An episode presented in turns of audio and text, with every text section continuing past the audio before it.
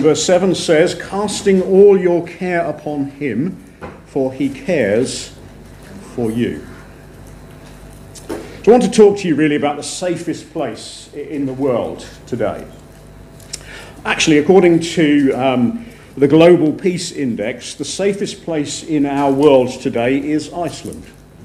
So if any of you fancy a move, that's the place to go apparently. It ranks number one on the Global Peace Index, and it's held that position for over a decade.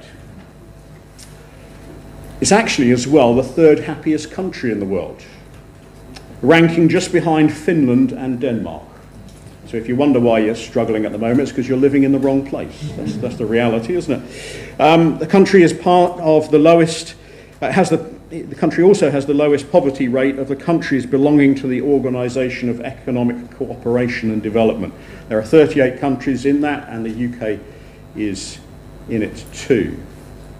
But you know, though Iceland is the safest place to live on Earth, according to those particular studies, even there, people have anxieties and worries and cares. Uh, BMC Psychiatry uh, recorded that there was a study done amongst Icelanders, uh, and this is what they found. We found that young Icelanders show more mental health problems than older Icelanders. Uh, unadjusted data showed similar depression scores for males and females, but males scored higher on depression and stress than females when adjusted for socio-demographic factors. So, in other words, even in the safest place on earth, people struggle. They have issues to deal with. You see, the problem is no matter how safe our environment seems, and actually we live in a fairly safe place in the world, don't we? There are always issues that crop up and cause us anxiety and worry. Now, for the Christian, there is an answer to this. For the one who trusts in Christ, there is uh, an answer to those problems. There is an answer to the fact that we have anxieties and cares and concerns. And I want us to think that through a little bit this morning. I want us to go through that little verse, uh, casting all your care upon him, for he cares for you. And I want us to understand what God would have us see in that little verse. So I'm going to break it up into five sections. Uh, you're going to discover as we go through that some of those sections will slightly overlap because that's the nature of the text. But I want us to grasp just what God has for us when we think about the Lord Jesus Christ. So, first of all, we think about that section, casting all. Now, when we think about the word cast, in our minds, we often have the idea of throwing something, we? So we cast something away, we throw it away. Or if you're a fisherman, I don't know how many of you are, a fisherwoman uh, in, in these days, um, you might think about casting your line, flinging it as far as it needs to go. Now, when you think of cast in this context, I want you to have a little bit of a different image in your mind. I wonder how many of you have ever saddled a horse. You know, perhaps you have, perhaps you haven't. But if you know anything about saddling a horse, normally you put on a saddle rug. And when you throw the saddle rug over, over the back of the horse, you just don't throw it willy nilly, you know, so that it's half hanging off one side and part on the other side. You actually throw it, you cast it, but you cast it in such a way as it sits square upon the back of the horse. You want it to land in a certain position and stay there so that when the saddle goes on, it doesn't rub the horse's back. It uh, is comfortable for it.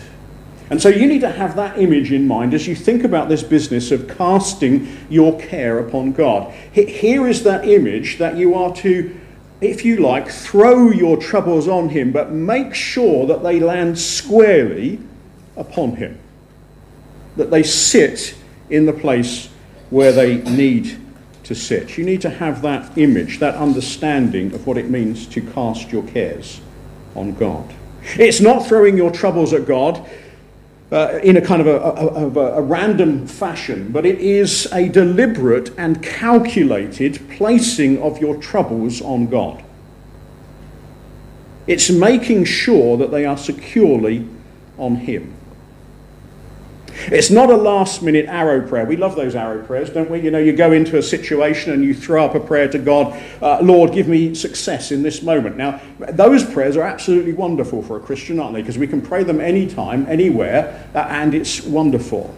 But actually, here the understanding is that you are doing this as a practice regularly and in such a fashion that anything that might concern you is, is placed upon God. It's not a one off, it's a constant bringing to God of everything that affects you. Sometimes we get into the mindset that God is only interested in the big issues that we face. I don't know whether you felt that like, like that. You, you kind of think, well, these are big issues in my life, but I can deal with all the others, so I'll pray about this one because it really weighs upon me. But you leave the others. Well, God would have you get into the practice of praying about everything, even the things that you consider to be inconsequential. He would have you pray, there, pray about those and place them on Him. So I wonder whether you have that practice. But it's not just a cast some of your problems, it's a cast all of your problems. Not some, not most, but all of your issues on God. Now, sometimes I have asked my children to tidy their room. I don't know whether you've ever had this experience. Or actually, I've asked them to clean my car. Now, when usually this happens, they disappear off to do it, because, you know, after a little bit of persuasion, they do as they're told. Um, off they go and do it. And a little while later, I find them playing their favourite computer game, or whatever it might be. And I ask that question Have you done what I asked you to do? And they always say yes. It doesn't matter, um, you know, uh, whether they really have or not, they always say yes. So I go and check. Uh, and very often, what I discover when I get into my children's bedroom, uh, and they range from, uh, my children range from at the moment 10 through to 25. Um, if I go and look in their bedroom, I, I can promise you that they will have done about a 50 60% job yeah? So you'll go into the room and you'll discover that the middle of the room is perfect. There's not anything on the floor as you walk through the door. Yet as you look around the room, there are just piles of stuff. And, and if you look under the bed, you don't want to look under the bed. But if you look under the bed, you know that it's a mess. So they do about a 50 60% t- uh, job and they call it done. Uh, and they discover that I don't agree, generally. Or if I send them out to clean the car, uh, my 15 uh, year old son um, cleans my car for me at this moment in time, and I've had to work on him um, over time to make sure that it's done to my standards. Um, but very often I'll go out and I'll say he's done the car, and I go and look at it, and he's done a wonderful job of hoovering the floor, uh, you know, the footwells, and uh, he's done that. But then there's sweet wrappers in the doors. They're not my sweet wrappers, I hasten to add. Um, but there are sweet wrappers in the doors, or he has not actually been very thorough. So he might have done an 80% job, but it's not the complete job. And I'm afraid we're a bit like that when we come to bring all of our troubles to God. We think we've done it when those things that weigh heaviest upon us have been given over. And we keep back some of the other because we think we can cope. You need to develop the practice of taking all of your anxieties to God, not just the ones you feel the need to because you're desperate, but actually all of them, to bring them into His presence. That's 100% of any of the issues that you face, no matter how big or small. Because that's where we get to that your cares bit or your anxiety bit. As Christians, or, or, even as people, we like to pray about others. I, I mentioned a few people, I think, for prayer this morning. We like to pray about others because, uh, well, we should, but also it gives us a sense of actually serving one another. And actually, you discover that there are non Christians out there that are happy to pray about others.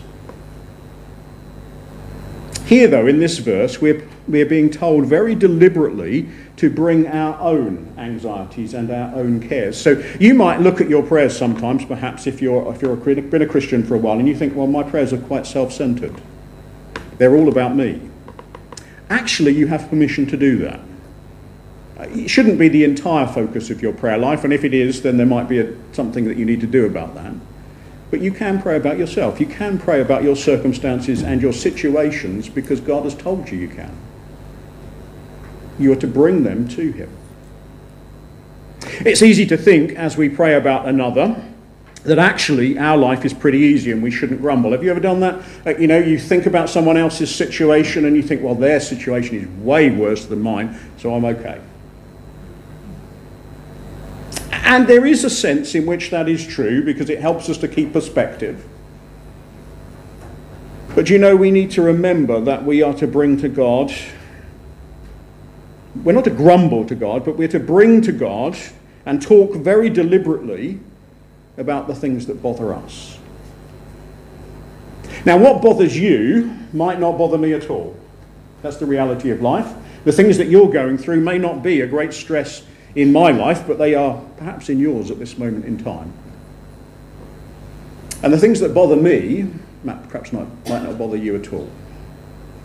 And this is where we need to get serious with God. This is about us and the situations that we face, and we have permission to go into God's presence and to lay them at His feet, whatever they might be. So you never need to feel foolish about your issues. You can lay them all before God, knowing that He's interested and He cares about them. Actually, that's quite freeing, isn't it? To know that you can tell God about anything. And He's not going to judge you for it, He's interested to hear what it is that bothers you and holds you back in life. And I'm fairly sure as you're sat there this morning, you can think of some of those things that are really just getting you down, really getting on top of you and, and making you worry about the future. And you have God's permission to bring every one of those to Him. Don't have to be worried about that. You can simply go and tell him all about them. He, God isn't asking you to bring only the, the things that we all struggle with. He's bringing you, He's telling you to bring all of those things to Him personally. You see, God is interested in your struggles. You might not know that, you might not understand that, but He is very interested in you and your personal issues. We live in a world where we don't care too much about other people's issues, do we? We, we, we, we, we feel the other people's issues when they begin to bother us. But largely, you know, when someone starts to unload upon us all of their concerns and cares, there's something in us that goes, not sure I really want to hear about all of these. I've got enough issues of my own. Well, here is the wonderful reality. You can lay every one of those issues at God's feet and He cares. He knows. There's nothing that you cannot bring. Now, this section is actually written to leaders and to the church at large, but one of the reasons it's written to leaders is that, it, it, that there are burdens that are hard to bear in leadership. And oftentimes, leaders carry not just their own burdens, but they often end up carrying other people's as well. Because it's a wonderful thing, isn't it? Opportunity to go and speak to your pastor or your elders and to tell them about the issues that you go through. Uh, and it's wonderful to feel that offload as you've done so. But you then realise that actually they've just been left carrying that.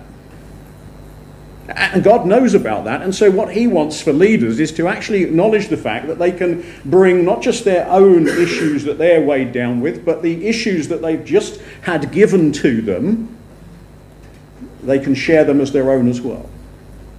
God cares about all the burdens, all the anxieties that we carry. And we need to understand that that's just it, isn't it? God wants to know about our anxieties. Proverbs chapter 12 and verse 25 says, Anxiety weighs down the heart. Or, or in the uh, King James, New King James Version, anxiety causes depression. Actually, the word there means it bows you down. You know, these things they get on top of us and they crush us. Lord, what do we do with these weights? What, what do we do with these struggles that we have? Well, we take them to Him. We give them to Him. Do you see, it's your anxiety. Anxiety is a weight or a pressure that affects your life and it wears you out, doesn't it? It stops you seeing the bigger picture. You know, when you have a concern in your life, a big concern, it comes in, it stops you seeing everything else because every waking moment is taking up with this big thing that has suddenly landed in our lives. It becomes unreasonably big. And we, we start to kick ourselves because we know that it shouldn't take over all of our thought and our time, but it is. And over time, that begins to age you prematurely. You get what they call worry lines, don't you? And you begin to feel as though you're stooping under the pressure. It causes your body to fail and it generally incapacitates you. Um, I struggle with stress almost every year when, on the lead up to Christmas, when I know that my life is going to be, uh, you know, uh, is going to be one meeting after another. I always think that I'm coping with that. And then I can almost guarantee that just as we lead up into Christmas, my body says, I've had enough. And I begin to get, I, get all sorts of odd things, you know, back pains, uh, stomach pains. You know, I've had, um, well, you don't want to know about that. Um, but stress, anxiety, causes all sorts of grief in all sorts of areas of our lives. And sometimes we don't even know it's coming. We are then to be those who regularly take to God all those things that would cause us concern, all that will be a weight in our lives. And we're to do this, we're to avoid being caught off guard. We're to regularly do this so that we're, we're able to uh, avoid being caught off guard. It will be our regular practice to lay upon God everything. And as we do this, as we are trusting Him, so we are helped. We are helped because we do not carry the burden alone.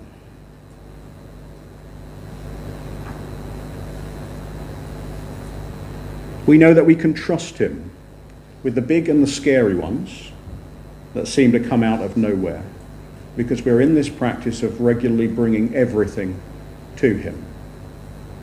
Uh, you know these verses, I'm sure you've heard them preached upon, but you've heard them preached upon in an evangelistic capacity, I'm sure. Matthew chapter 11 and verses 28 to 30. Come to me, all you who are weary and burdened, and I will give you rest. Take my yoke upon you and learn from me, for I am gentle and humble in heart, and you will find rest for your souls. For my yoke is easy and my burden is light. Have you stopped to think that the wonderful thing is that no matter who we are, we can give God all of those stresses and troubles and He will carry them for us? And Jesus says, you know, you take my yoke upon you and it will be easy and light. And the reason it's easy and light is because, well, if you've ever been in a yoke, I don't suppose many of you have, um, the idea is that you're put together with someone else. And they carry the, they share the load with you. Now you need to have a slightly different understanding when it comes to God carrying the load. Because as Jesus bears the load, he's, tw- well, he's more than twice stronger than us, isn't he? He carries it all. And so very little of that weight sits upon our shoulders because it's entirely upon him in truth, in that yoke that we wear with Christ, he does all the work and we trot alongside. That's the reality. So cast all your anxiety, and it tells us to do it on him. Uh, and there, need, there needs to be this understanding that as we lay on God our burdens, that he is the one who can carry the weight. Now, there might uh, uh, be uh, there are what might be called beasts of burden in our world, those animals that are good at carrying weight. That have been proven time and time again that they can be trusted with a heavy load. So we think of animals like a donkey or an ox or a camel or, or any kind of beast that carries a burden. Or in our day in, in which we live, we think about artic lorries, don't we? Um, artic lorries. Um, we think about those beasts of burden that carry heavy loads. Now, when we lay our anxieties on God, we know that we are giving them to one who will not buckle under the weight. Sometimes we share our anxieties with others and we discover that when we share them with them, they buckle under the weight with us because they can't carry the burden either. Well, Deuteronomy tells us, Deuteronomy 33, 26 to 27, there is no one like the God of Jeshurun who rides across the heavens to help you and on the clouds in his majesty. The eternal God is your refuge, and underneath are the everlasting arms. You need to have that image that here is a God who can deal with everything that you throw at him, and he will never buckle. It's not that his legs will give out. I don't know how many of you are into weightlifting around here. I don't know what you can squat. Maybe it's 180 kilos. Maybe it's higher than that. Maybe you've tried your personal best and you felt your legs give out under you. And you praise God for the bars that are there to protect you. God never buckles. His knees never give out. He can carry any weight that you throw upon him. Or Isaiah 40 and verse 11. He will feed his flock like a shepherd. He will gather the lambs with his arms and carry them in his bosom and gently lead those who are with young. What a picture. A shepherd who comes along and sees the need of his sheep and sees that you're struggling and he brings you along at your pace. He's not a God that drives you, he's a God who draws you and walks with you in your most difficult of moments. We just pass them on him. Uh, the him here is the definitive article. Uh, that is that we are to put his, our anxieties and our cares upon him and no other. When Old Testament Israel put their trust in other ways, it always failed them. So you read in Ezekiel um, about Egypt. So whenever uh, Israel got into trouble, they used to turn to Egypt because Egypt had a bigger army and, and they felt sure that they would be safe with Egypt. And what always happened was this it says, You have, uh, as he's talking to Egypt, uh, in Ezekiel 29 and verse 6 to 7. This is what God says You have been a staff of reed for the people of Israel. When they grasp you in their hands, you splintered and you tore open their shoulders when they leaned on you. You broke and their backs were wrenched. So every time Israel as a people leaned upon, uh, upon Egypt, it was a bit like having a, a staff which is, looks really strong, but it's brittle. And the moment you put weight upon it, it just shatters. And of course, when you put your weight upon something that gives out, it causes you pain, doesn't it? So, any time we give our cares and our worries to someone else, you can be sure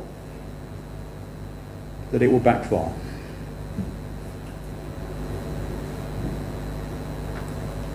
When, when they put their trust in other things, so Israel put their trust in other things, Jeremiah, God says to his people, My people have committed two sins. They have forsaken me, the spring of living water, and dug their own cisterns, broken cisterns that cannot hold water. In other words, when they went to God, they were refreshed.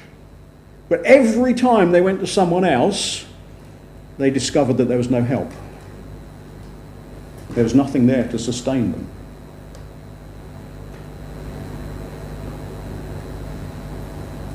Or God said to his people in Isaiah, Isaiah 46 and 8 to 10, Remember this, keep it in mind, take it to heart, you rebels. Remember the former things, those of long ago. I am God and there is no other. I am God and there is none like me. I make the known, known, the end from the beginning, from ancient times, uh, what is still to come. I say, My purpose will stand, and I will do all that I please. There is no one else like God. If God says that your troubles are over, your troubles are over. So make sure that you place them on Him. He's the only one who can carry them. And in reality, what do we mean? We mean coming to the Lord Jesus Christ, don't we? Whatever you're bowed down with this morning, whether it's sin, whether it's other issues in your life, as you come to Him, He is the only one who can give you freedom.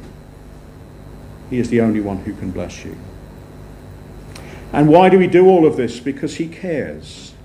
We only ever seek help from someone who has displayed some affection towards us or is in a position of trust in our lives. I don't know whether you recognize that in your own life. You'll only go and seek help from those that you know care about you. If you seek them from anyone else, you know that you're making yourself too vulnerable. Or at least that's what it feels like. Well, you need to understand that God cares for you. So when you th- think about telling God your issues and He says that uh, you can because He cares, where's the proof of that? Well, we need only look to the life, death, and resurrection of Christ, don't we, to discover that work? Uh, Peter, in his in his, in his letter, wrote this earlier. He said, For you know that it was not with perishable things such as silver or gold that you were redeemed from that empty way of life handed down to you by your ancestors. So, whatever your family has done before you, if it wasn't trusting Christ, it was worthless. But you were redeemed with the precious blood of Christ, a lamb without blemish or defect. He was chosen before the creation of the world, but was revealed in these last times for your sake. Through him you believe in God, who raised him from the dead and glorified him, and so your faith and hope are in God. So, how do we know that God loves us? Put simply, he gave up the wonders of heaven to live on this earth. He came to a people who didn't want him. He lived a life that was exemplary, that was sinless. He suffered at the hands of his creation. He died on a cross, the innocent in place of the guilty.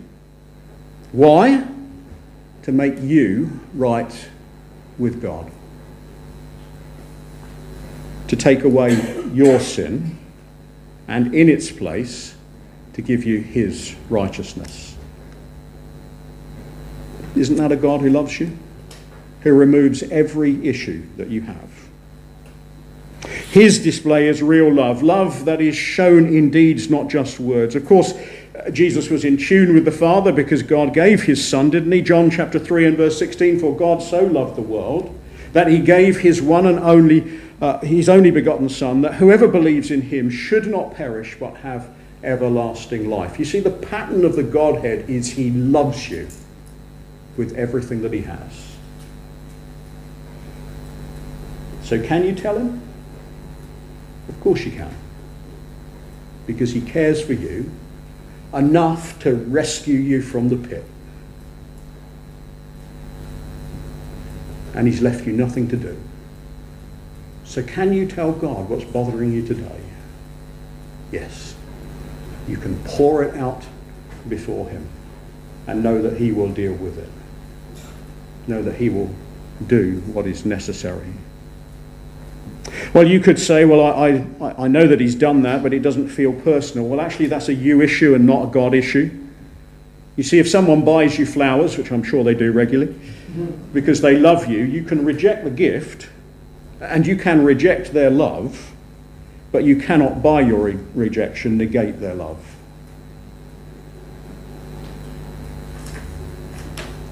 For all those who accept his love and accept his care, there is this wonderful truth that He will carry our burdens.